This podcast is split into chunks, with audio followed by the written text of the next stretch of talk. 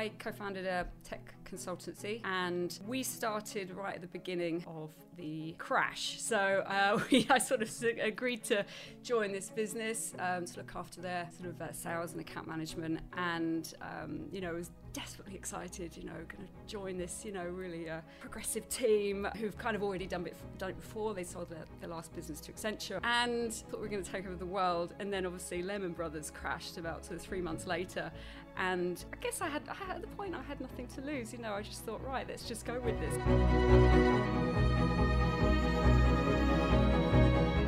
You're at ground zero, and I think because I have that as a wonderful reference point.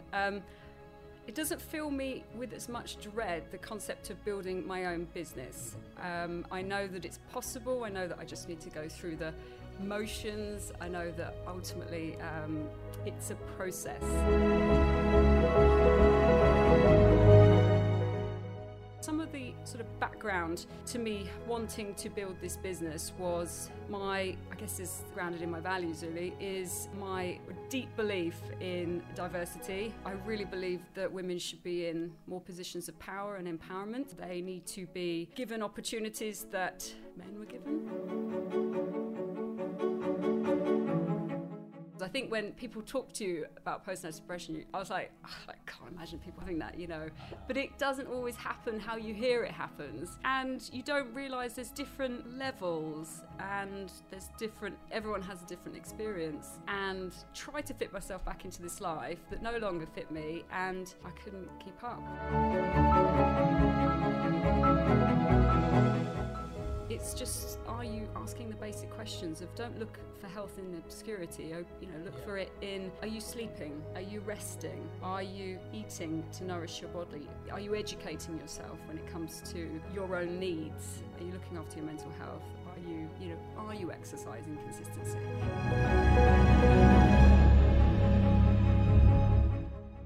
When you're in it, you do not know how you're going to get out of it, and you cannot see the wood for the trees, and it's only when you step away from it that you realise that there are other options, and that you can, you know, you actually are, you can better serve the company that you work for, you can better serve, you know, your family if you yourself put yourself and your health first.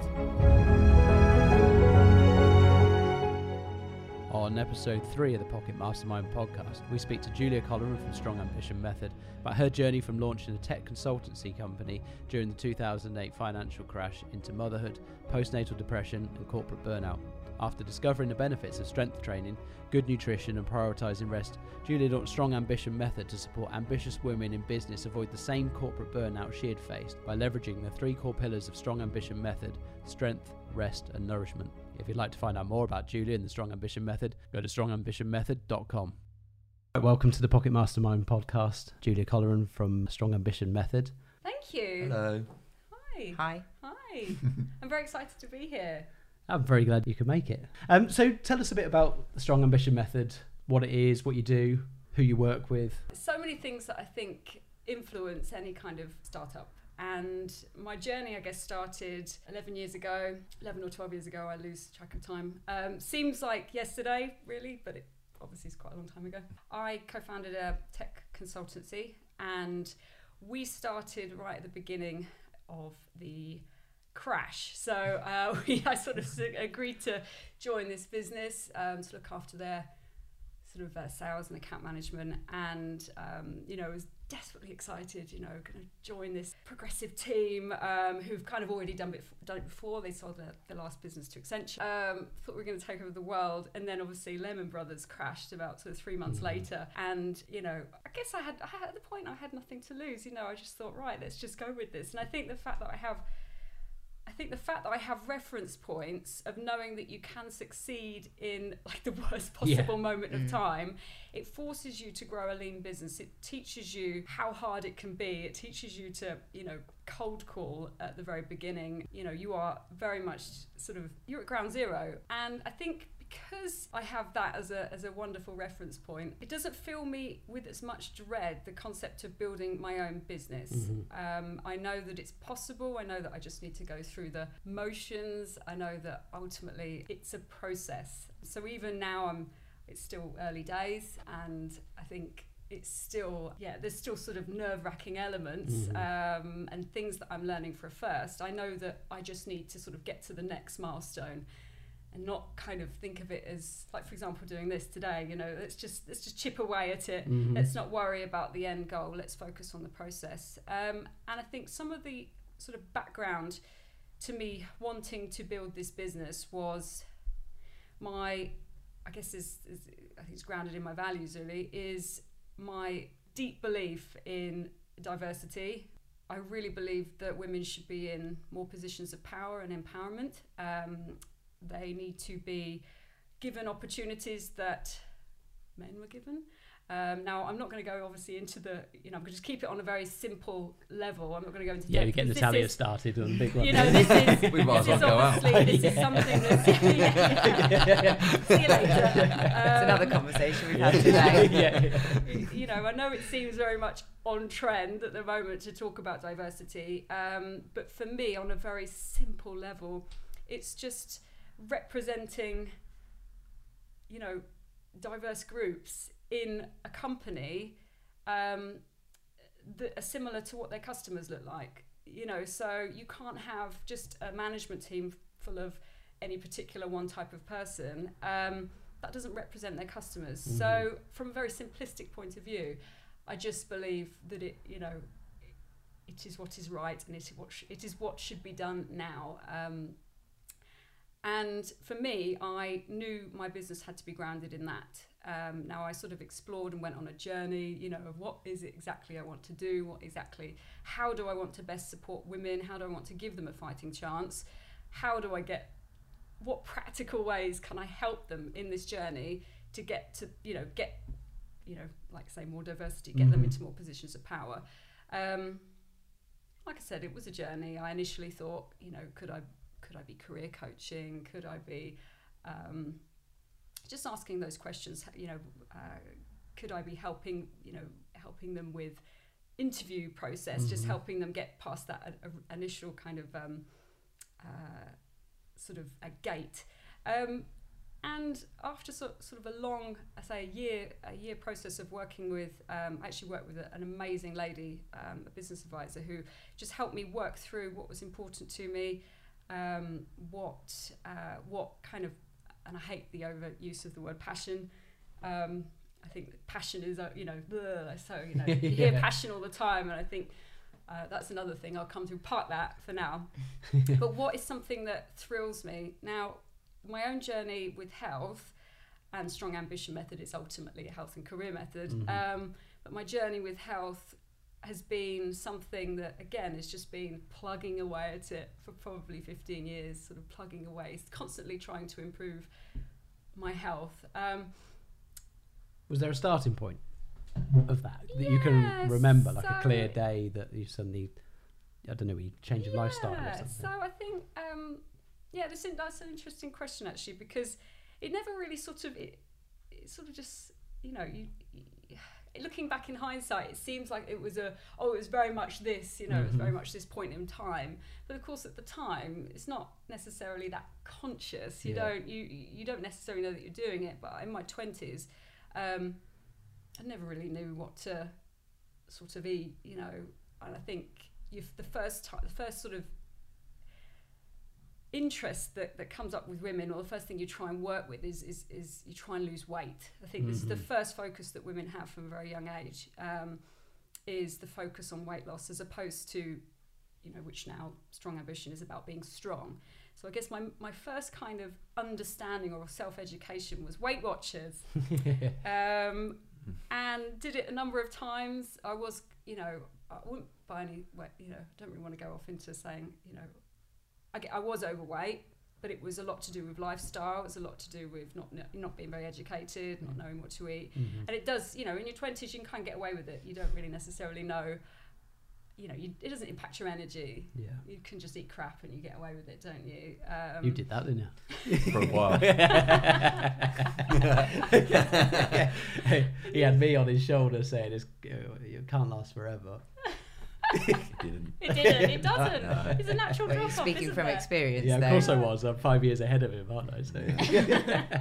Dave's always said he's a fat man trying to get out. Yeah, and I can confirm that is true.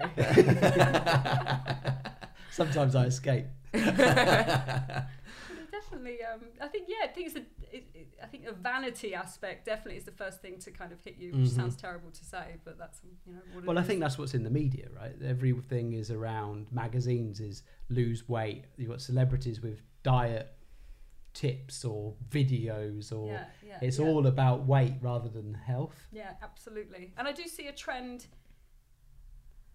I believe we are ahead of the curve just about in that's changing, and that's wonderful.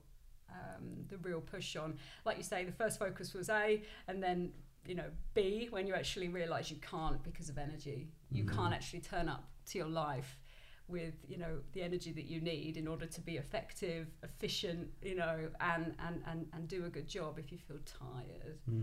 And certainly not if you're career driven and looking to go for bigger roles and bigger challenges. Exactly.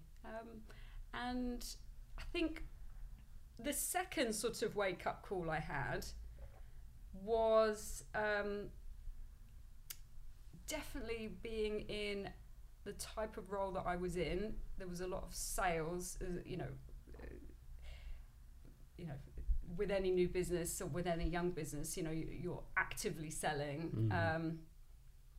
There's events, there's taking out clients, there's that there's that lifestyle, so you do tend to eat a lot, rich foods, you are ultimately drinking too much. And that was something that definitely impacted me, and it's something I've knocked on the head now. It no longer serves me, so for 6 months I have not drunk any alcohol. Oh, really? Yes. It's quite interesting. I've been toying with this idea of curious whether I because I don't really drink very often. Occasionally, the thing I'd miss is the odd pint down the pub. I've got, obviously you walk past the pub there. It's a lovely, and I haven't been in there this year, but I quite like the idea of being able to just go and have a pint, and I haven't managed to get over that thinking yet. That's the easiest thing that I gave up was the odd pint. That's easy for me. It was the big night social out. It was the more with my friends, being out and having drinks, than meeting to have one pint down the pub was the bit that I easily cut out. And so when I cut that out, I didn't drink until I had a couple of glasses of wine in February, and then this weekend I had a drink, and that's it for the whole year so far. But that was easily done by not drinking the odd pint. I genuinely think if there was alcohol-free wine, I would be... And it was good. Yeah. That's the, that's the problem. Free gin now. Yeah, I've tried that. I don't like it. It's horrible. But I'm not a big drinker either. And, it just... If there was another option... But there isn't really anything. And if you go to a pub or go out with friends, there's nothing that isn't either filled with sugar or caffeine or alcohol, so there's not really much choice out there. But definitely you start to realize that it does impact you sometimes more than the one day after. When you stopped, was there a point that really kind of just was the final trigger, or is it something that had been building for a while? I guess I'd always I was the sort of person that the first thing that people say is, were you an alcoholic? Absolutely not. Was I dependent socially on booze? I think I'm an introvert.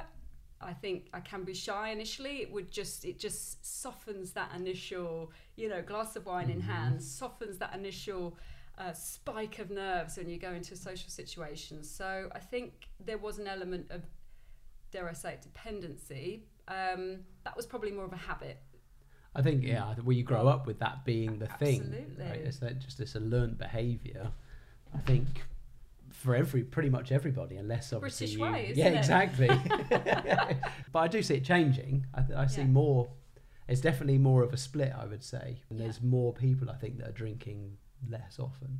Depending on the group of your friend, the friends that you have, I think people are, if you have quite sort of forward-thinking friends, if you have people that are kind of quite relaxed about you changing, or let's say, you evolving as an individual, they still want you to be around. I think ultimately they're very accepting of it. And I think actually sometimes people are kind of more intrigued.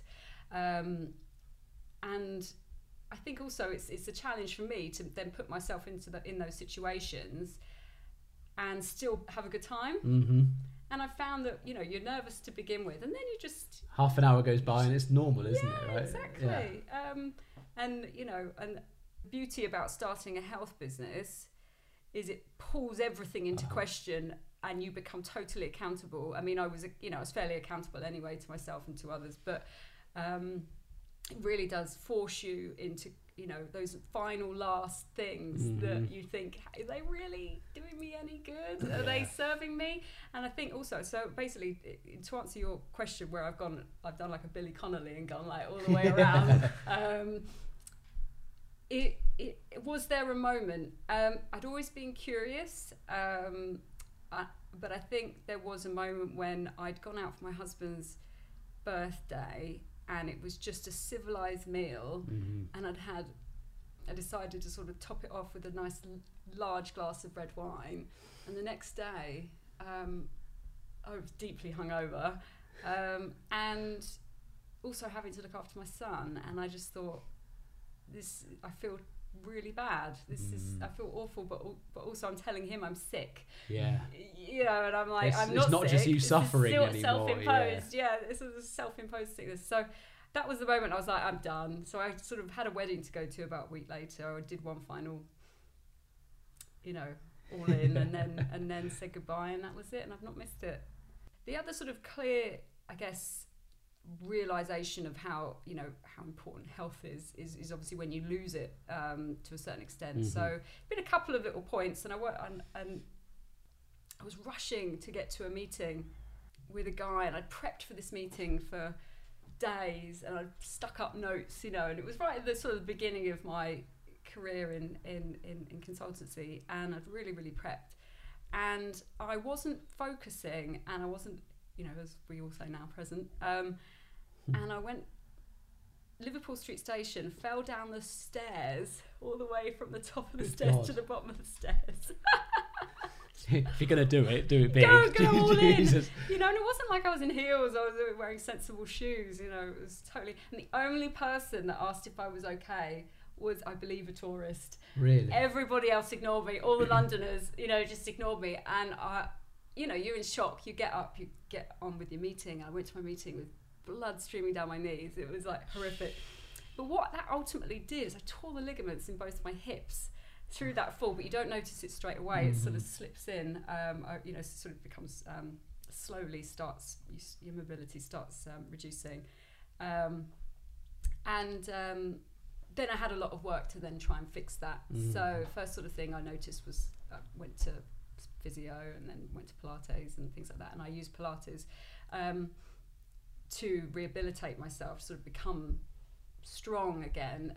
You know, it's just simple things, like I was sort of, you know, like you take the ability to walk totally for granted, and then you start looking for lift access, and you start looking, you know, just because I wasn't comfortable walking in those moments of time, and you know, all right, so I rehabilitated over the course of a year. Done, brilliant. But it really kind of opened my eyes to the power of movement and the power of very specific training. But I hadn't by that point sort of really started to strength train and really started to weightlift. That sort of came a little bit later after I experienced something different, which was with my mental health, was when I was pregnant, and after pregnancy, once I had William, I experienced pre and postnatal depression. So it was triggered in my pregnancy, and again, it's just so slow, and it happens on a daily basis, and it's just, you know, it's insidious, and I went back to work, and I remember I had a picture taken 8 months. So I went back to work 8 months after, and that was considered. I was asked to go back after 3 months. It wouldn't have been, you know, I went back after 8. That was considered a, you know, decent amount of time, and even I felt like that felt like a decent amount of time. But there was a picture of me holding William on the first day, and I just looked so strange. Like, really? I look like a sort of false smile, and, you know, thin and, you know, and I went back too early. And, you know, I tried to, so prior to that, I was commuting across Europe on a weekly basis. And there was, you know, there's a certain lifestyle, mm-hmm. There's long hours, there's long days, and you kind of swallow it all up and you kind of enjoy, you know, to a certain extent, you get off a little bit on, off, mm-hmm. of the, you know, if you continue to do it, if you're in that motion, it's only when you get off. Yeah. That it's 100%. So difficult to get back into that momentum. So at the time, you know, it was exhilarating, you know, you're moving, you know, you're traveling, you're, oh, this is great. You're getting so many points, you know. Yeah. Everything's about you. Everything's about the points. I think I only reached gold, which is incredibly disappointing. Sometimes you need some perspective. Yes, exactly. It's not really important. But yes, sort of trying to fit back into that lifestyle. I had, you know, I got a nanny and was prepared to sort of again just be, you know, out of town for 3 days a week, and just leave. You know, William with either the nanny or my husband. It was like, in hindsight, I'm like, what a moron. Like, what was I thinking? But like, before you have a child, you have no idea of the emotional connection you're going to actually have with them. But like, when they turn up, you're like, oh, I actually like you. Yeah. Oh, you know, a flaw in my plan. So, you know, all these things, the kind of, you know, changed. And I think also before, you know, I totally defined myself by my career. I hadn't defined myself by anything else. And, you know, yeah, good person, all this, whatever. But I think when it came back to, you know, when I came back to what I had been defining myself by, it pulled so much into question. You know, it just completely floored me. Mm-hmm. I think I was a bit sort of unbalanced anyway. I mean, I wasn't like gonna throw William out of a window or anything. It wasn't experienced in that way. You were gonna do a Michael Jackson. I wasn't. No. It wasn't. I didn't sort of have any of those tendencies in postnatal depression, because I think when people talk to you about postnatal depression, and I was like, oh, I can't imagine people having that, you know. Uh-huh. But it doesn't always happen how you hear it happens. It's not very well understood, I don't think. Totally, no, not at all. And you don't realise there's different levels, and there's different. Everyone has a different experience, and yeah, and you know, try to fit myself back into this life that no longer fit me, and just couldn't. I couldn't keep up. Ended up sort of at the doctor, just kind of a bit of a mess, weeping and. She said, oh, I think you've got this. And just having someone, you know, she sat with me for 50 minutes. I mean, it's on the NHS. This is phenomenal, really. I mean, they're normally kicking out in 15, aren't they? Incredible. Handed me a box of tissues, listened to me, and just having someone giving me some validation. Mm-hmm. And she just sort of said, you know, she'd experienced something. She was, you know, she's a doctor, you know, you define yourself by your career. And just sort of, she was repeating back in a way that I hadn't yet processed, yeah. Exactly, and hadn't been able to put into words. She was you know, she was almost saying it, oh yeah, that makes sense, penny dropped. And it was sort of one of these sort of moments of time. I, you know, spoke to my, you know, people I worked with. They were great. They hadn't, you know, they hadn't yet handed everything back to me anyway, so it was just the perfect time for me to just take, at the time I just sort of took my hours down to kind of minimal hours again, and just sort of work part time till I kind of ramped up and felt comfortable. But I guess that was another point in time, is how do you self heal? So one of the first things I did was I recognised I needed consistency. I needed to start putting in, you know, routine into my life where there isn't. There's sort of just this chaos. There's the chaos of having a child. There's a chaos of, you know, not knowing necessarily what I want to do with the rest of my life, mm-hmm. you know. And I think, again, in hindsight, I can say, oh yes, I planned that. At the time, I didn't plan it. It was just that made sense at the time for me to start going to the gym regularly. Mm-hmm. So I started going to see a personal trainer. And I'd seen personal trainers before, but I guess it was always like, let's try and get me into that wedding dress, or let's, you know, let's reduce myself. And it was the first time where I sort of thought, well, why don't we change that and focus on strength? And it's just absolutely mind-blowing. And I would say it's one of the things that got me through depression and out of it. And it's a lot to do with hormones. Once your hormones settle, you know, I'm not saying I owe everything to strength training, but just started getting me into that routine, that consistency. And it's those consistent habits that so many women do not prioritize due to putting everybody else before themselves, whether that be their career, whether that be their family, and men do this as well. The pure reason that Strong Ambition Method is focusing on professional women is because I was a professional woman, whatever. I don't know where I stand on that, but it's just having a go now. Yeah. Gone from pro to amateur.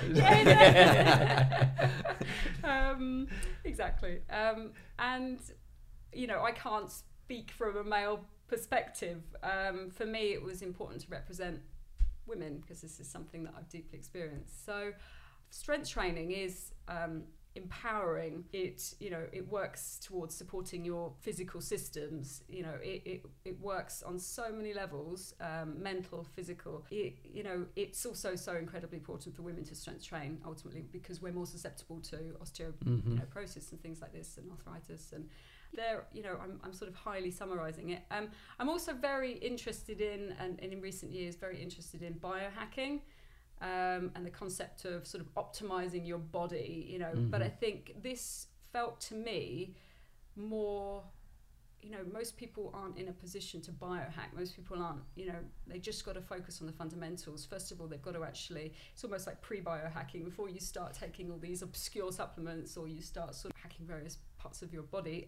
It's just, are you asking the basic questions of, don't look for health in obscurity, you know, look for it in, are you sleeping? Are you resting? Are you eating to nourish your body? Are you educating yourself when it comes to, you know, your own needs? Are you looking after your mental health? Are you, you know, are you exercising consistently? Because I think so many sort of the ladies that I work with, part of it is an education, and part of it is just the beauty of having someone support them through a journey, whereas often they don't have anyone ask them, are you okay? And, you know, I think I tried to initially at the beginning overcomplicate my role, and perhaps I'll talk about more what Strong Ambition is in a moment, but initially I sort of thought, I need to be this person, I need to be this person, I need to be this person in order to support these women. And I thought, actually, no, I just need to pull in the experts, let people do what they're good at. From my perspective, I can, you know, created this program, but ultimately they get to speak to me and get to tell me about their journey, and we do it together. We find, you know, we look for patterns and we get to sort of go through the program together, and I sort of just line everything up for them, individualized, but also as a standardized element as well. So it's probably a good opportunity to kind of talk a bit about exactly what the Strong Ambition Method is. And exactly what your role is with working with these ladies. Okay, so the Strong Ambition Method is built up of three core pillars, as we call them. But then there is also a fourth, which I'll go into at the end. But we'll just focus on the core elements to begin with. That is essentially strength training, and it is, you know, having them work with a personal trainer 2 to 3 times a week, depending on, you know, their availability. You know, don't work through your lunch. You know, go and do something productive. Go and come back after your training session and actually, you know, be in a higher energized state. The sort of the program that we put together sort of focuses on sort of key compound lifts, which is, you know, deadlifts, squats, bench press, and obviously there's some other work in addition, but I get them to focus on performance. So a lot of the time they're not just exercising for the sake of exercise, they're exercising for performance. So on day one, they will be a lot less strong than they will be on day 90. And I think a lot of them are quite surprised by how much they enjoy just that change of mindset to actually finally train for performance. Second of all is rest. Rest is rest as in taking regular breaks, but it's also sleep. I didn't want to focus too much on sleep. A lot of people get quite anxious about getting enough sleep, and that is really just making sure they understand, you know, it's getting them to track, it's getting them to realize they can have a life, absolutely, but still get to bed and wake up, you know, pretty much same time every day. Don't mess up too much with your sleep routine. Recognize that you can't catch up, you know, at the weekend on your loss of sleep. I mean, I used to think, you know, why do I feel so exhausted after 6.5 hours sleep? Yeah, it's because you haven't had enough sleep. Exactly. It's all basic math, you know. It's getting them also to take rest, you know, you know, ultimately they get hit in from work.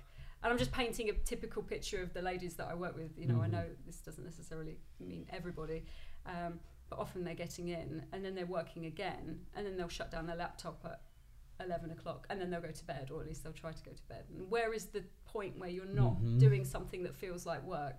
What is the point where you're not in front of a screen? And it's just making sure that they factor in time, and that might well be their exercise, might well be that's their meditation, the fact that they're exercising, that may well be their rest, but it's just factoring that in and being conscious about it. And then the third element is just really making sure that they are eating enough. Then they're not just eating a sandwich on the go at lunchtime, which I think is quite depressing. And is this what we've all done? You know, a sad sandwich at your desk. It's interesting though, because I think like quite often people who are ambitious sort of see anything that gets in their way of just working and working. And you know, I've definitely got caught in the trap of that something that detracts from your ability to perform or your output. And I think it takes a while to start realizing that when you make time for those things, that actually your ability to perform in the time you have left is actually increased. And I think it can take sometimes some time to, that initial period can be quite painful of working out how you juggle that, and I guess having someone there to help guide you through that process can be quite.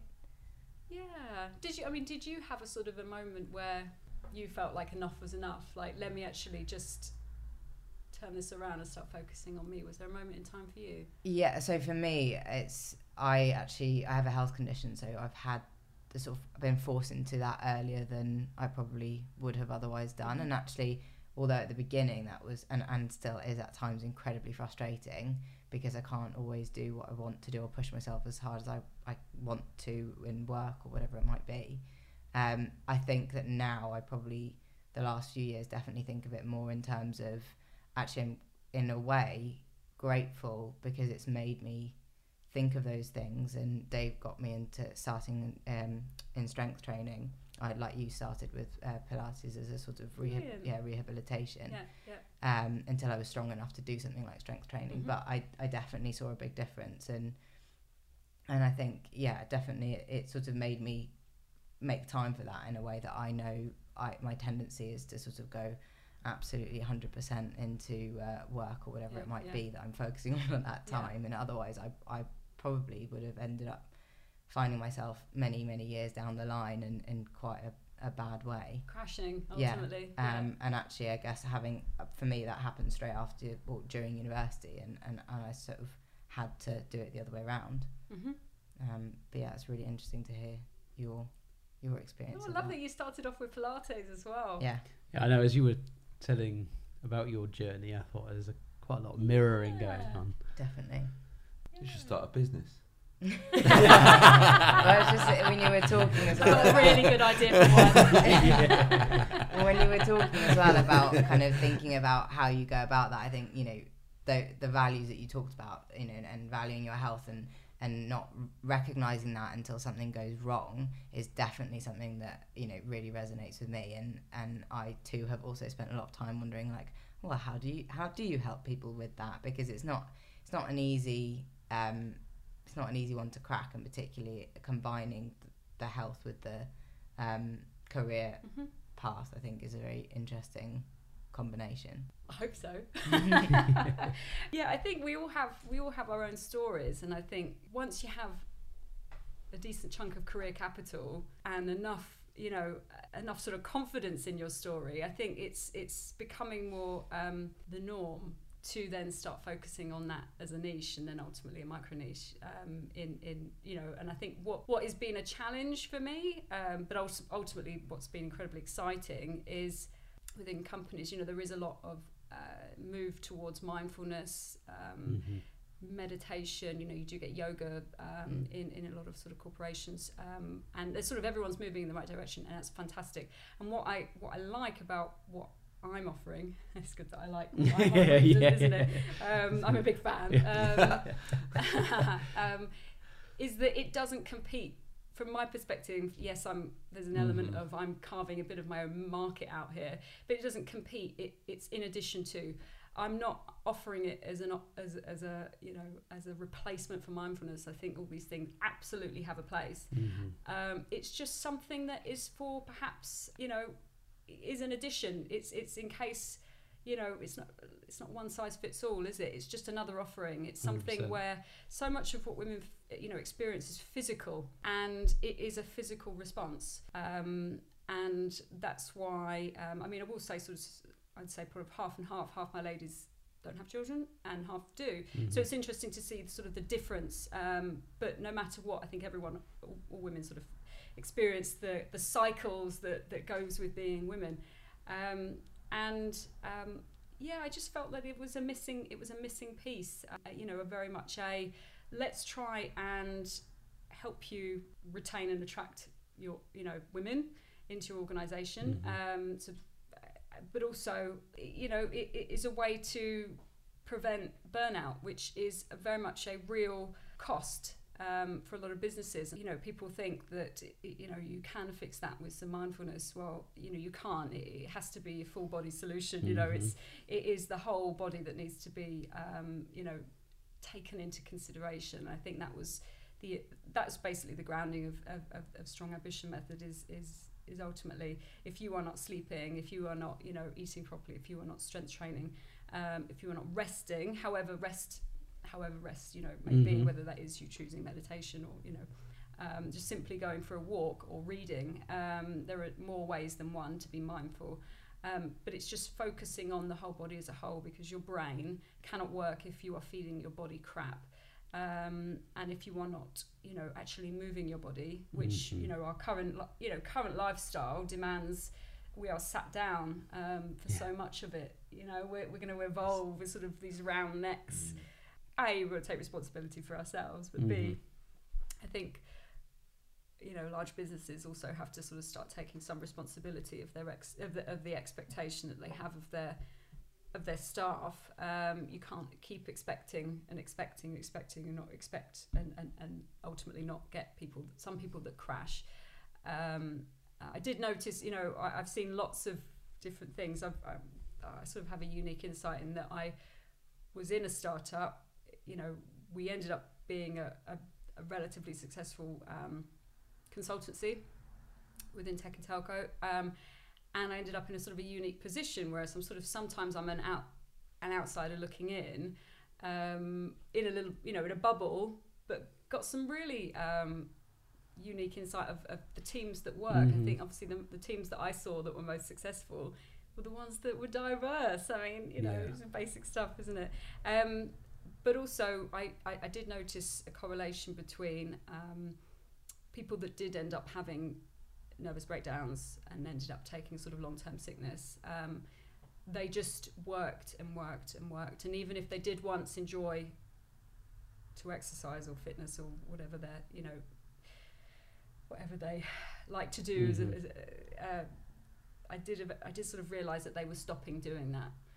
And again, that's quite a crude analysis of mine that I've noticed. No, but it's true. I mean, but, if you're working until 11 o'clock at night, exactly, when can you do anything else? Yeah. I mean, what seems to happen, and I definitely experienced this from working in London for a long time, and it's like a bit of a microcosm. It's definitely more concentrated in London than I would say outside, having grown up and worked in Oxford and stuff prior to that.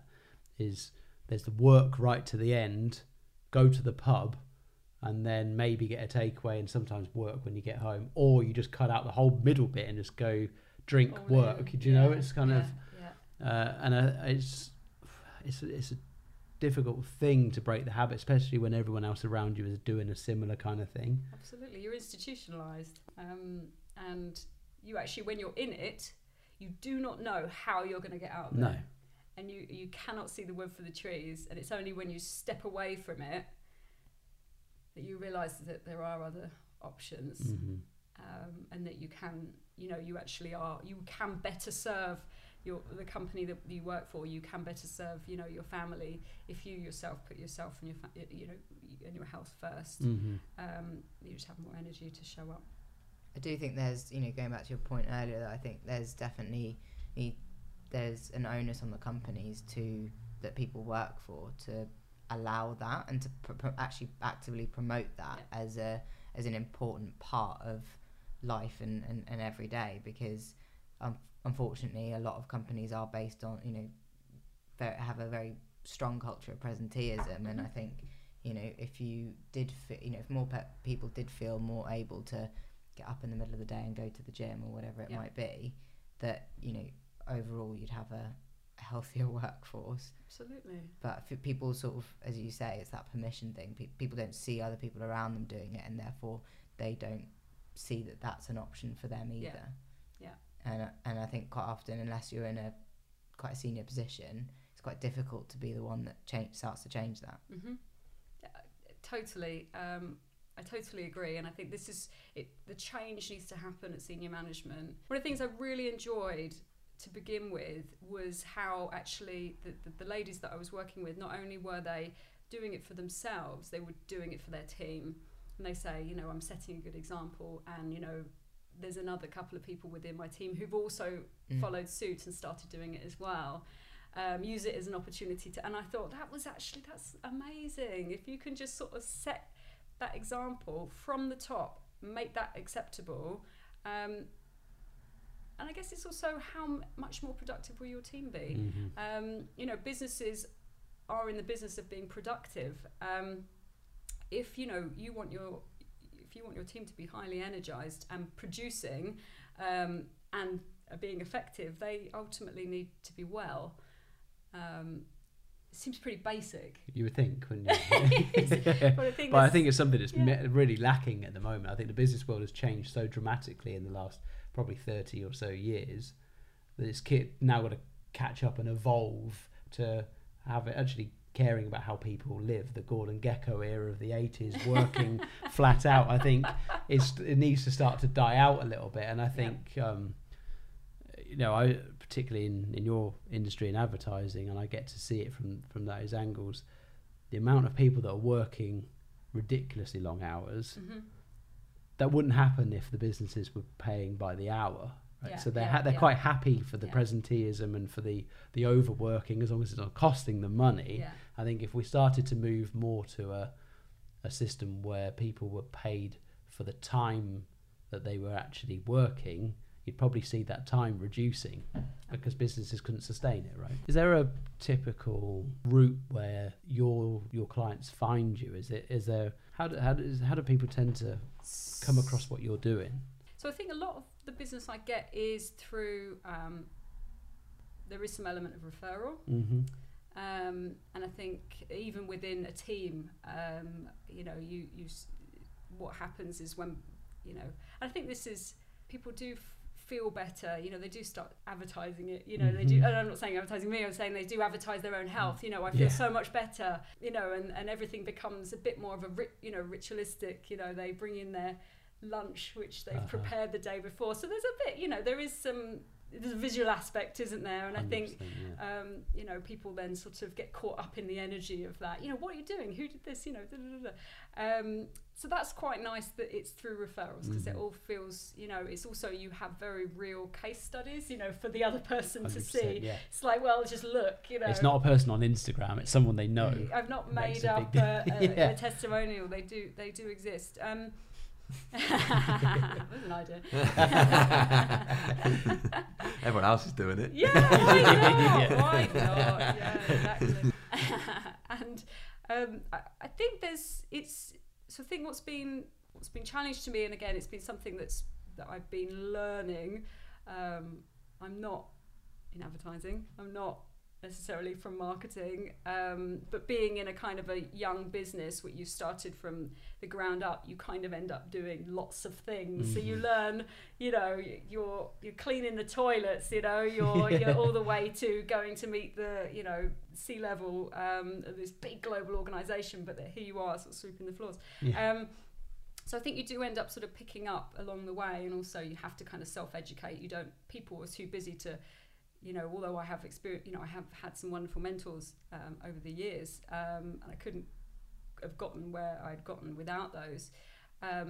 You definitely have to self-teach. Mm-hmm. You actively have to learn. So I think that's just an extra addition for me, sort of learning how to speak to these women, how to sort of draw them in, and it's I can't just give my story and expect that to reflect back. Mm-hmm. I have to sort of also think of, all right, how else, you know, take some of the testimonials that I've used and sort of try and repeat that back to an audience, so something might resonate. So I'm learning as well. Mm-hmm. So you know, any tips, I'll be like, you know, very appreciative. I don't think you ever stop.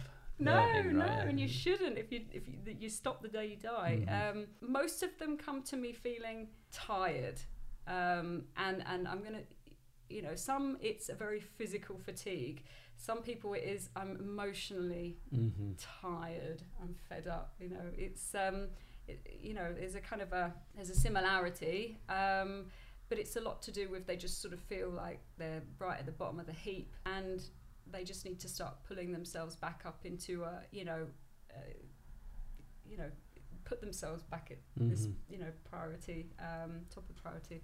So I think, does that answer your question? Well, yeah, I'm quite interested in whether, you know, when the ladies come to you, whether they're kind of really aware of their current lifestyle and the impact that's having, or whether they're just, it's, I feel like crap and I don't want to feel like crap, or whether they have any kind of, how many people have a really concept of, actually, I'm eating crap all the time, I'm not doing any exercise, and I'm probably working really hard in a job that I'm not massively enjoying, or something like that. Yeah. And how do they? And what's their thing? What they say to you when they come to you? Is like, help! I feel like crap.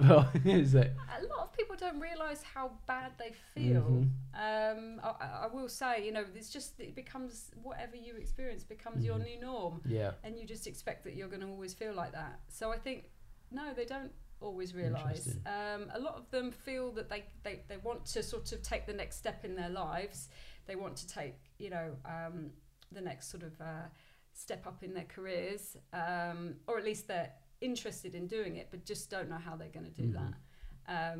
So a lot of them sort of come to me, it's a conversation. They don't know what they're going to get out of it necessarily. You have to go through the steps to really feel the benefits. I can tell them that they're going to feel better, but you don't really believe anyone until you go. I mean, you're going to say you're going to feel like crap at the end of this, so not going to sign up to exactly that. Exactly the same. So yeah, it's kind of a journey that we take them through, but a lot of them just want something more and mm-hmm. can't always put their finger on what it is. But most people do recognise that they sort of say, and I will say, because this is what women do, is they say, I feel a bit sluggish, I've put on some weight, I want to be here. So obviously a lot of the time the first focus is the weight, and first thing I have to say is this is not a weight loss mm-hmm. program. Let me make this explicitly clear.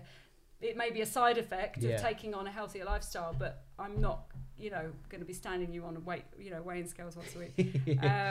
With fanfares and exactly. Although that has a place, but yeah, so it's just a sort of a desire to want more and to recognise that they want to do something for themselves. And then, I think that's something that's repeated back to me. It's, I'm doing this for myself. Mm-hmm.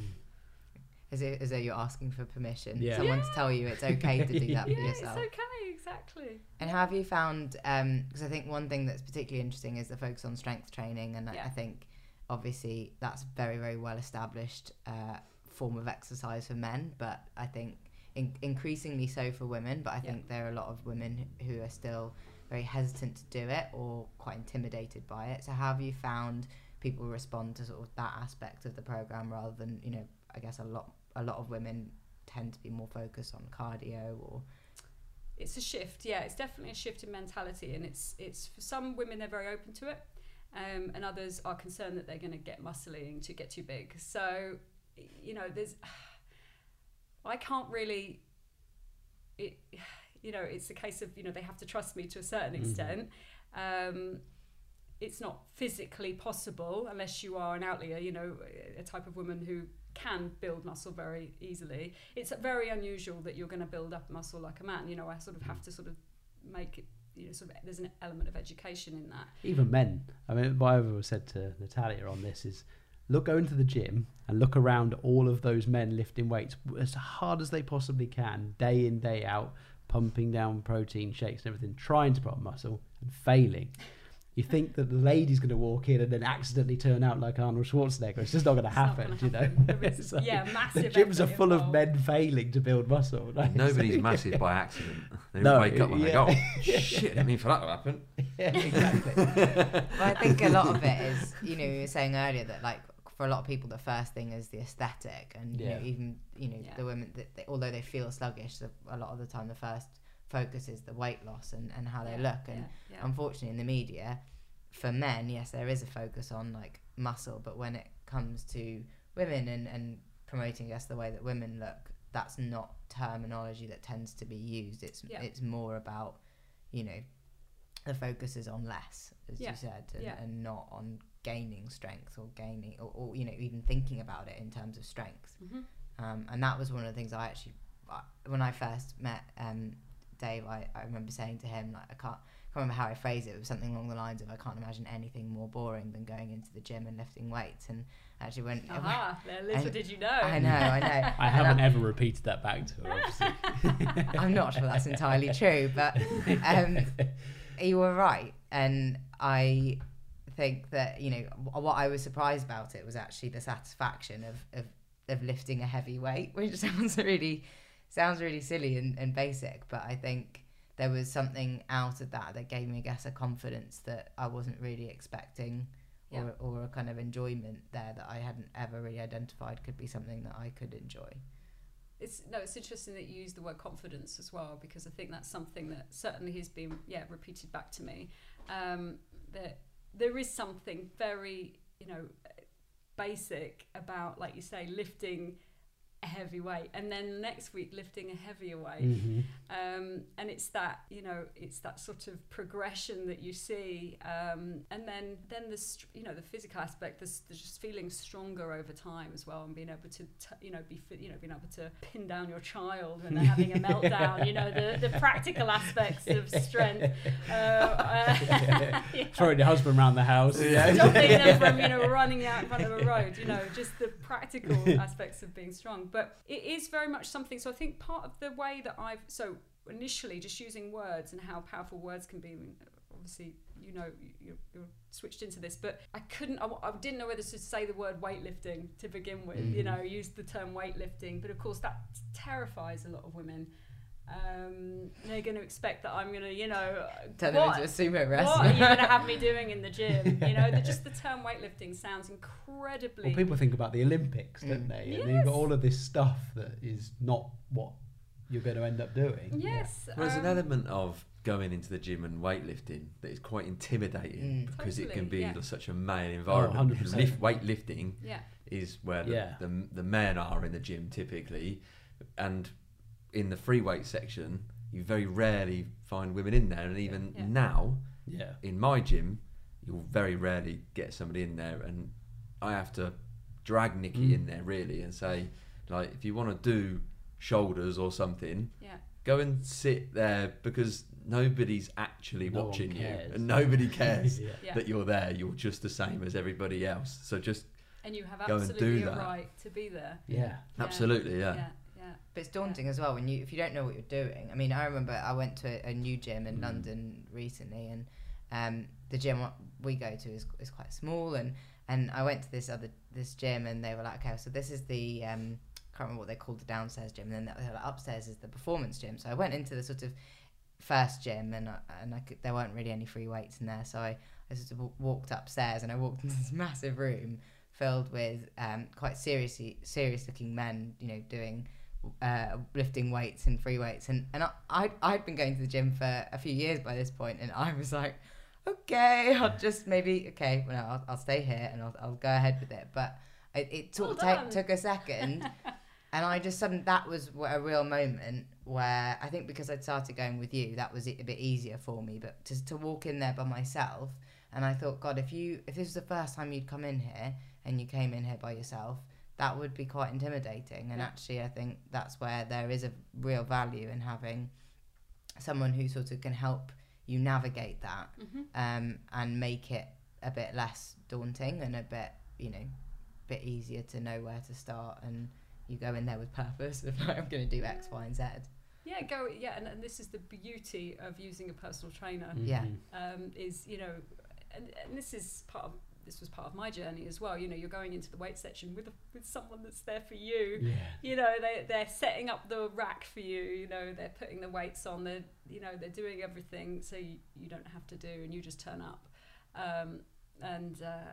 It's also just giving you the confidence, like you say, going back to confidence, and that in itself is empowering. And I think learning how to do these, learning the principles of strength training, learning the principles of weightlifting,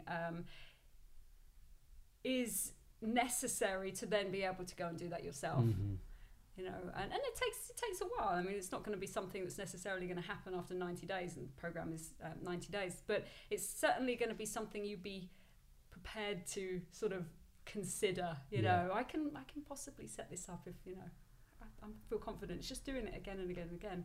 But it's interesting that you picked up on weightlifting, strength training. I found that strength training is sort of a better use of terminology. Yeah, I think so. It's not quite as terrifying, and there is more of an it's so acceptable now for women to strength train. Yeah. Well, the one good thing that's come from Instagram is there are more women training with weights and posting images, and I think there's a better body image coming around as a result of that. The people actually then, it's not skinny that we're trying to attain, it's actually an athletic human body that's able to do tasks. And I think and seeing what you have to do to get that. And I think for all of the possible negatives of social media, in particular Instagram, I think there are some good things that have come out of it, and that's definitely one. Yeah, no, agreed. And I was thinking exactly that yesterday, actually, in that I'm part of this Facebook group, and there's I don't know how many thousands of women on it, and it's just called Barbell Beauties, and it is just women who weight train. They do all sorts of some of CrossFitters, some are Olympic lifters, some just beginners, and just finding their journey. But it's this wonderful they're just navigating this something that's been fairly new to women, and finding the strength that comes from it, but also finding the I've never been in such a group where there's just such purity of conversation. There's no one tearing the other person down. It's just really nice. And I'm on mixed groups as well, like Olympic lifting groups, and there's always someone that's there who knows better than everybody else on the thread. And there's always someone that's saying your technique is wrong, when it's fairly subjective. There are different ways to skin a cat, but but it just does feel like we're part of something very, very special. And I think that's the other thing, coming full circle to the social element. I do believe in one-to-one accountability, and that you're accountable to turn up to a personal trainer until you can be self-disciplined to turn up for yourself. You have to turn up for someone else. So I do believe in that. So they ultimately are accountable to me as the Strong Ambition Method coach. I'm an expert on the program, so therefore I am the expert because I created it. So I'm a coach that can obviously coach them through the method, and just go through, follow patterns. But also I'm a qualified weightlifting coach as well, which is nice to have. It is nice to have. But there's a fourth element, which I said, it's the social element. So what we're trying to do also is, particularly in companies, is just creating units of women, whereby we're actually, yes, they'll do the things that are 1-to-1 and 1-to-2, but then there is an element of a group work as well that comes from maybe doing a group Pilates session together, and just bringing this sort of shared journey where they're all on it together, and ultimately just creating that network of women within a company, mm-hmm. which can then particularly if it's like a, let's say for example it's a group of women who've just come back after maternity leave, it's a very lonely time, so it just brings them all together, shared experience, and then once they have finished the program they get to sort of go back mm-hmm. off into their own sort of areas of the business, but they can always come back and they always have that sort of shared connection. So it's just sort of sharing things with other people. So you have clients come from different angles, I suppose. So do you work with companies, individuals and companies, correct. Right? Okay. Yeah. And I think it's important to offer it on an individual basis, but I think the real power comes when you can work with large organisations. Definitely. That to me is what thrills me, is how do we change, going back to, sort of how do we ultimately change the structure of these businesses? Mm-hmm. How do we make them more acceptable that people need a life, mm-hmm. They need health. How do we get them to shift from a short-term shareholder mentality to more of a mid to long-term, mentality? And it's, you're not going to change that overnight, but I'm thinking 40 years maybe. Yeah. We just start plugging away at it now, Well, if you don't start, it's definitely not going to happen. I think it's definitely time for change across the way we work. I think I said that previously, and I think particularly with diversity, I think there's a massive opportunity for that to be a catalyst for lots of change. I think as diversity and inclusion becomes more of a consciousness, then that encompasses working hours and mm-hmm. conditions and all of the rest of it. It's not just about whether you're a man, woman, black, white, whatever it is. Mm-hmm. It is about how do you work, where do you work, and all the rest of it. So any point into that, I think, is a good catalyst for that to happen. So just creating an environment that people can actually excel. Yeah. And everyone can excel and identifying where that needs to have some flexibility to do so. Yeah. What is the process of you finding a PT? Because obviously there's millions of people, millions of gyms, millions of PTs. Yeah. Yeah. How do you find one? And do you have to brief them? Because it's your method that you need them to teach rather than what they would do all of the time. Yeah, no, that's a really nice question, because there is a vetting process, because there is a trust that these ladies are handing over to me, that mm-hmm. I'm going to set them up with someone that is incredibly experienced, but who I've actually trained with. So you put them through the... I do, yeah. And they do train me. And actually, to be honest, they go all in as well. So the next day I can't walk, which is superb. There's me going, I know what I'm doing. And they always teach me something new, which is great. And you should never you should never become complacent. But so I've got, over the years, I have used a number of personal trainers, and I've gotten to have a solid understanding. And also when I sort of did my coach training, which is by no means, I'm not a personal trainer. It's very different. They are far more experienced than I am. Mine was more a case of just to have a basic knowledge to be able to put together mm-hmm. a program. I wanted to be able to put my own programs together. So that was useful. But I use, it's a network of trust, really. It's, if I'm already working with a personal trainer, then it's like, who can you recommend me? Right. And you are on the hook for that recommendation, I'm like, and then I will ultimately vet them. But their training has to be,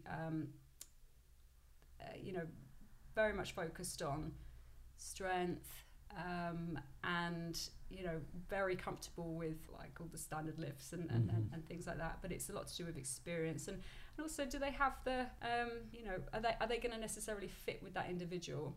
Mm. 'Cause some people, I think they're not going to get on.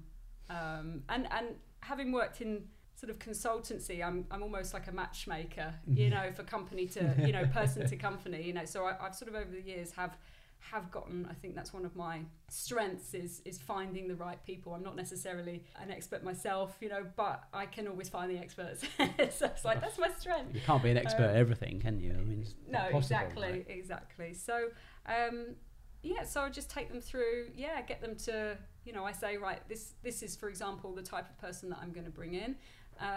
What would you do with her that doesn't fill her with fear from the day that, you know, she begins? And I usually get them to do an initial first training session together, just where they get to know each other a little bit, and they'll, you know, and so far so good. Everyone's all sort of always trusted me after that initial, you know, session, saying I wasn't sure about him to begin with, or I wasn't sure about her to begin with, but I totally understand their training style afterwards. So it's a lot to do with just, referrals is, and, you know, how long has that person known them for?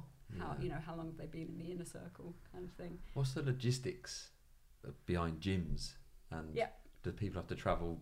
If you've got a PT that works in this part of London, that's gonna, have they got to go and across town to go do that session? So no, so I take away as many barriers that I can. So the first thing I realised was that people won't go if you put it anywhere near their house. Yeah, because they divert home. Before. By that point, they're done. They've switched off. Don't go home and get changed. So and you know, and likewise, if you put it too far away from their work, they won't go. So far so good. You know, I've been lucky enough to sort of work with people who work in organisations very close to an independent gym, or very close to a gym who has an independent trainer. So I tend to work with independent trainers who, you know, can set their own hours, and we do that. So we try to, you know, I try and get a gym within 0.5 miles. It's very much at the beginning where, you know, you find out, you're like, you know, you're circling an area. And then what I found and what I'm learning is personal trainers are just one big network. Right. You know, they have, you know, people that they prefer to work with. They have, you know, people that they'd happily refer. So it's just sort of using that, really. And so yeah, so sort of a bit of a learning process in the beginning. We did sort of a proof of concept. And this is how we learned a lot of the programs. So I put together what I believed would work, and then we proved it with a load of women who were prepared to get involved. And yeah, one of them was, where realistically can the gym be? You know, you've got to think about the logistics. So it's actually a really good question. I'm sure it will present more of a challenge the further afield I go. So I'm starting with London, but I'm sure as we sort of start moving out into Greater London, then obviously global, you know. That's the next step, you know. Obviously. You know, obviously, London, New York, Paris. Exactly. Then there might well be a point where I'm also creating gyms, and that's where it gets, that, you know, that at the beginning was an interest to me. It's a woman, you know, the idea of having a women's weightlifting gym, somewhere that's not, you know, basic, because I work in a, so I go and work out in a weightlifting gym, but I also work out in a gym. It would be nice to have a combination of both. Yeah, a little bit less than just chalk on the floor. But not completely live fitness stuff. Indoor toilets kind of thing. So that's something that certainly I'll cross that bridge when it comes to it, but at the moment, sort of, I think one of the things that taught me about building a business before is the element of being lean, and how important it is to be lean and not to over, you know, I could go all in, and I'd love to, you know, if I was to have loads of money, I could, you know, start splashing the cash on things. But really, I don't know which direction this is going to get necessarily going at this stage. I have an idea, but you never entirely, and you've got to always be ready to pivot. So yeah, I love that question. And how do you go about the nutrition side of things? Because I think that's going to be my next question. I think that's people can visualize the gym, whether they completely relate to begin with or not, but the nutrition stuff, I think, is, in my experience of speaking to people, is that's where everyone is completely lost. There's so much confusing stuff around what's good, what's not good. There's marketing that's really good for some stuff that you just don't need, and then people generally, if people like my mother, who go, the sun will come along, she go, I'm eating healthy, which basically means she's living on salad and soup. Yeah. How would you go about the education part for nutrition? And there's also that belief that eating healthy means egg white, brown rice, and oats and almond milk only. Yeah. The Flex magazine bodybuilder diet of the 1980s. It's like, yes. Where the hell do you start? Because I think most people, there's no nutritional education in this country whatsoever. GPs aren't trained in nutritional education, which is bizarre. How on earth do you start? Yep. So we start with what they already know, and we use that as a basis. So rather than introduce them to something that is, obviously there's so many things that are considered a good diet, but we just start with okay. Again, it's to do with similarly to just be close to the gym. Let's try and move them the smallest amount that they possibly can to begin with. Let's not sort of give them a brand new diet as well as a brand new training schedule, as well as they're having to sleep 8 hours to 9 hours a night. So we start with chipping away. One of the things we do is we get them to commit to 2 days a week. So on the days that they train, we say, okay, just don't worry about the rest of the days. Let's just focus on 2 days. So for those 2 days, I want you to think about having the best 2 days that you can have. So that'll mean that you're eating for performance. Initially, before we get, so the personal trainer would typically work with them on their eating as well and like education. But before we get them to start doing anything, we just track what they do currently because that may well be that it's okay. It just needs a bit of tweaking or it needs more. Often people just they just work through the day and eat a big meal at the end of the day, or it's just about getting them to be consistent. It's getting them to recognize the basics. So we start off first of all with the basics. It's like if they're living on Diet Coke, the first thing that needs to go is that right. Well, do you know what aspartame does to your body? Do you know that it's a carcinogen? And just the basic stuff. And it's just about sort of slowly giving them targets and tweaking. We don't try and do a massive overhaul. It's just about regular small changes and an education. The other thing that I'm quite happily will do is I sort of say to them, if you want to send me a message at the weekend about what they need to eat, I'll be like, I happily give them some guidance. So there's one lady who really went on a big sort of really self-educated herself. She really took it upon herself to start learning, and that's where that's when the magic happens. Is actually when they start taking ownership. Is not I will eat what you tell me to eat, but it's I will recognise what's good for me and what's I don't like good and bad. I believe that you can have everything, but it's just all within it's just balance exactly. So I try not to say good and bad, but she would say, for example, am I okay to eat? And she'd sort of sent over a highly refined, sugary cereal. Am I okay to eat this option? Or gave me another option of very, sort of very sugary sweet cereal, because they're being marketed as health products. I know. That's one of my biggest bugbears. Bone of contention. And why would you know? You wouldn't know. I know. No. You'd assume that what people are telling you is true. Or in a world where Heinz are able to put a big message that says one of your 5 a day on baked beans, but ignore the fact that it's highly processed sugar and salt. Yeah. Blows my mind. I don't know how that's allowed in this current day. Yeah, agreed. And we just start with the basics. We get them to eat real food, get them to remove processed food, get them to swap out their sandwich with something that they've actually cooked at home. So it's not expecting everything to happen on day one. It's slowly getting them to self-educate and slowly finding a path that works for them, and then teaching them how to eat for strength and eat for performance, and tell them that they need to if they don't eat properly before they train, the amount of energy that they're going to spend by sort of training and lifting heavy weights, they're just going to pass out and they're going to feel terrible and they're going to crash and burn. It's about just supporting your body to to the best of their abilities. So we just get them to track it essentially, and we build up the days. We start off with 2 days and then we move to 3 days. Right, 3 days. Let's see if you can try and have 3 really positive days, and then we slowly sort of get in there until we've taken over their life. Yeah. But it's just getting us to take baby steps. I think that's the key, isn't it? Is not just having a meal plan that you then follow. It's building on the education, so self-education, that they're able to sustain it and progress from that point on. I think, you know, when I started going to the gym 10 years ago on the eve of my 30th birthday, it was a sense of mortality hit me already. And I remember thinking, well, I'm going to start going to the gym, but I'm not going to do anything else differently. I'll carry on. And it was a gradual progression, actually, from going to the gym that said, well, maybe I should probably stop smoking, because this just seems a bit silly to go to the gym and smoke.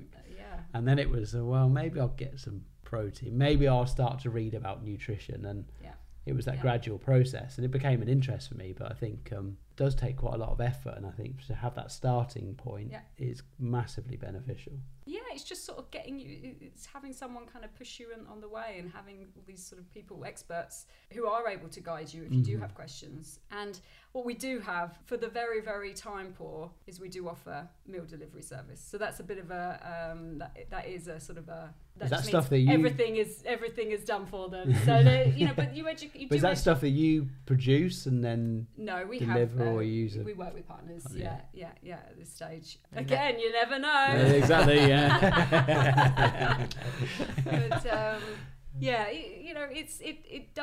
it can educate you because it does give you a sense of how big your portions should be. It gives you a sense of how balanced your meals should be. Oh, you know, I could do this. You know, you throw it all in a pan. It's been produced for you.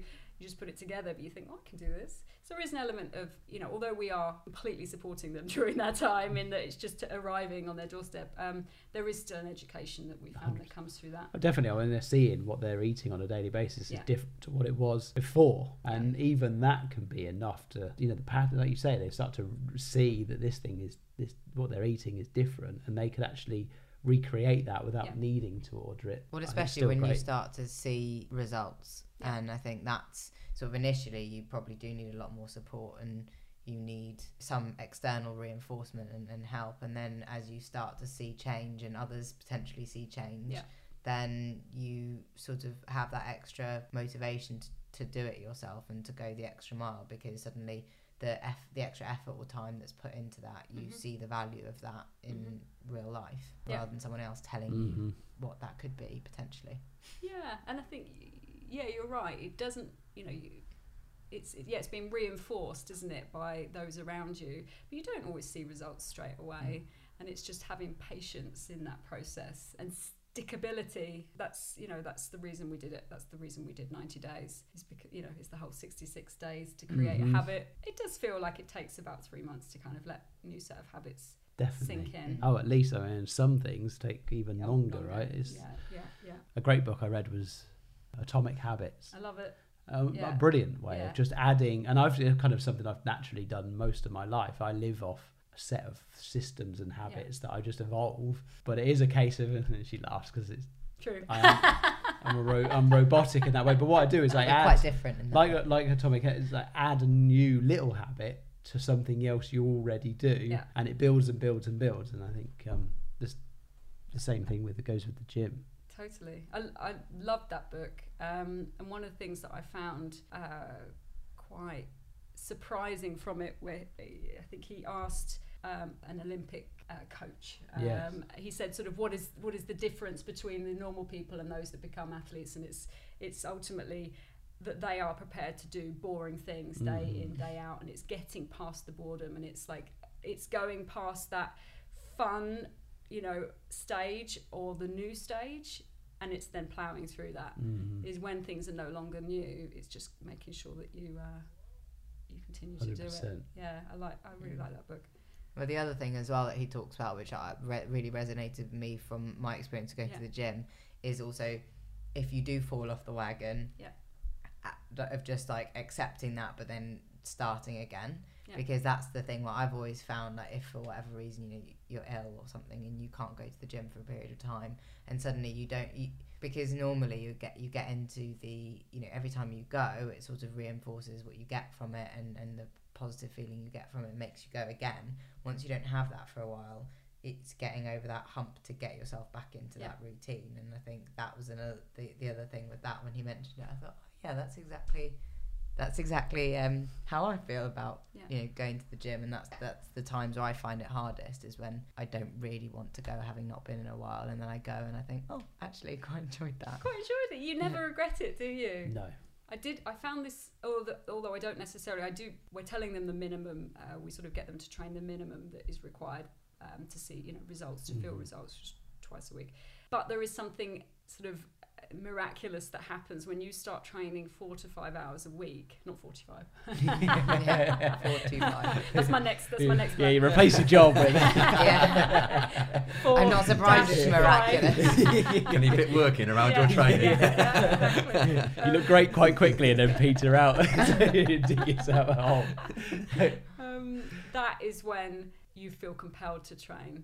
And I think when I moved up to around 5 hours a week, I was like, why had no one told me? The way that you can, you know, I always envied my friends who were, you know, seemed addicted to exercise, and that was simply why, because they put something into most days of their week, and that was, I think, the next stage in my understanding. And I think so. I have there's a standard program with the ladies, but what I want to move to is, all right, this is number one.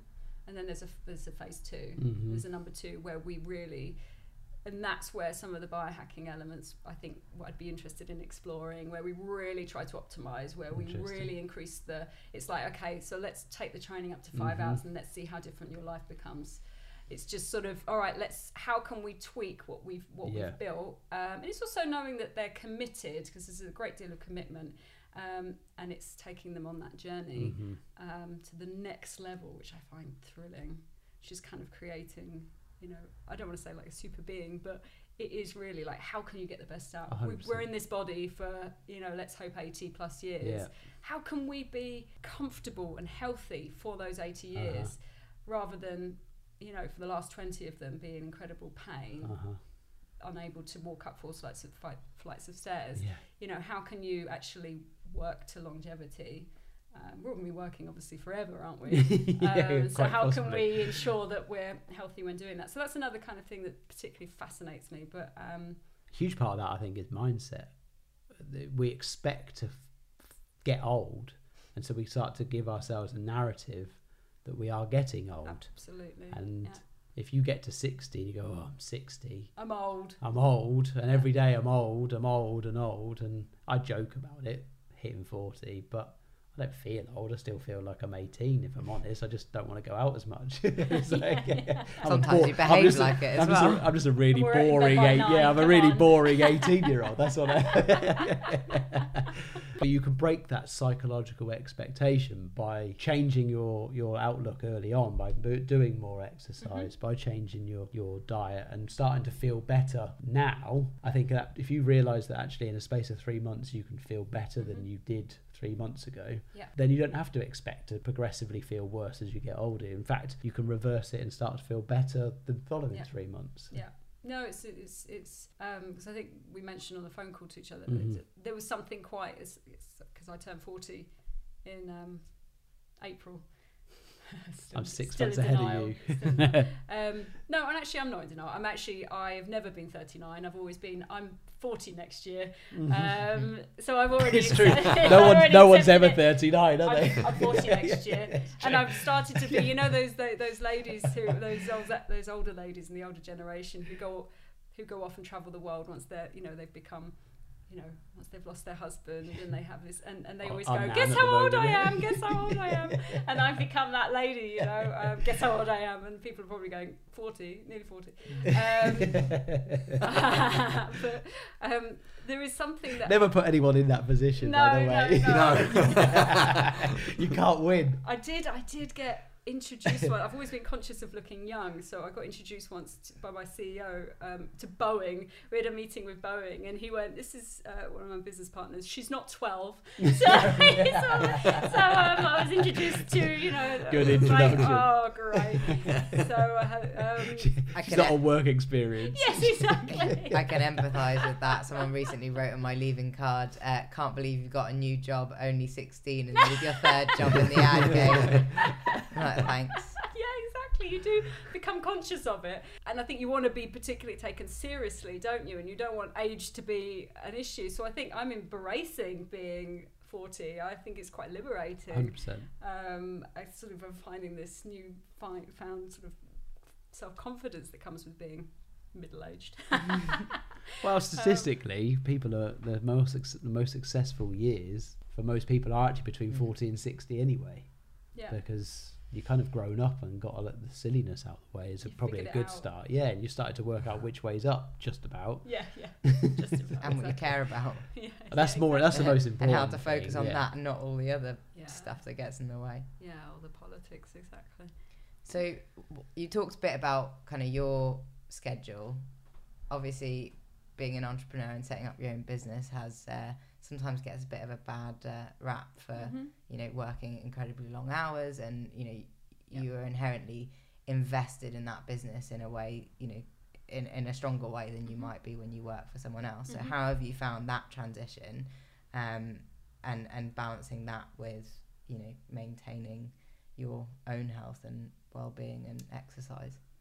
And looking after William and the family. Yes, and from the very beginning, I have to live and be very open and honest with myself, with my clients. I can only be as good to them as I feel. So, you know, if I'm high energy, they benefit from that. So I've put in meetings with myself. Because, yeah, there are occasions where I've been like, I've got stuff to do. I cannot go to the gym. I cannot take this class. I cannot do these things. And I'm like, no, turn up. So one of the first things that I sort of made myself do was just turn up and just see that as a meeting. I sort of see it as a little bit of, well, kind of I am working as well. So I will kind of speak to the personal trainers there, or, you know, you've got an eye, you know, you're, or a class. I went to a class the other day with a great Pilates instructor. So I'm like, I've got an eye. You know, vetting. I've got something that might be of interest to you. So, you know, I do sort of combine it a little bit. I think you're always on. I do stick to a system. I do, you know, I get up, and I never thought this, and this actually was never possible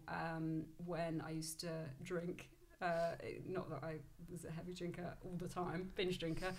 The British way. For breakfast, you know, the weekends. But what I did find is I couldn't get up early. I did struggle to get up early. You know, all right, I'd get up at, you know, 7, but I could never get up at 6:15. And now I get up at 6, not 6:15. It's just an extra 15 minutes. Crazy. Yeah, exactly. I'm not mental. So every minute counts. Yeah, so I do. So, you know, for example, I do sort of start from 6. I start my day from 6.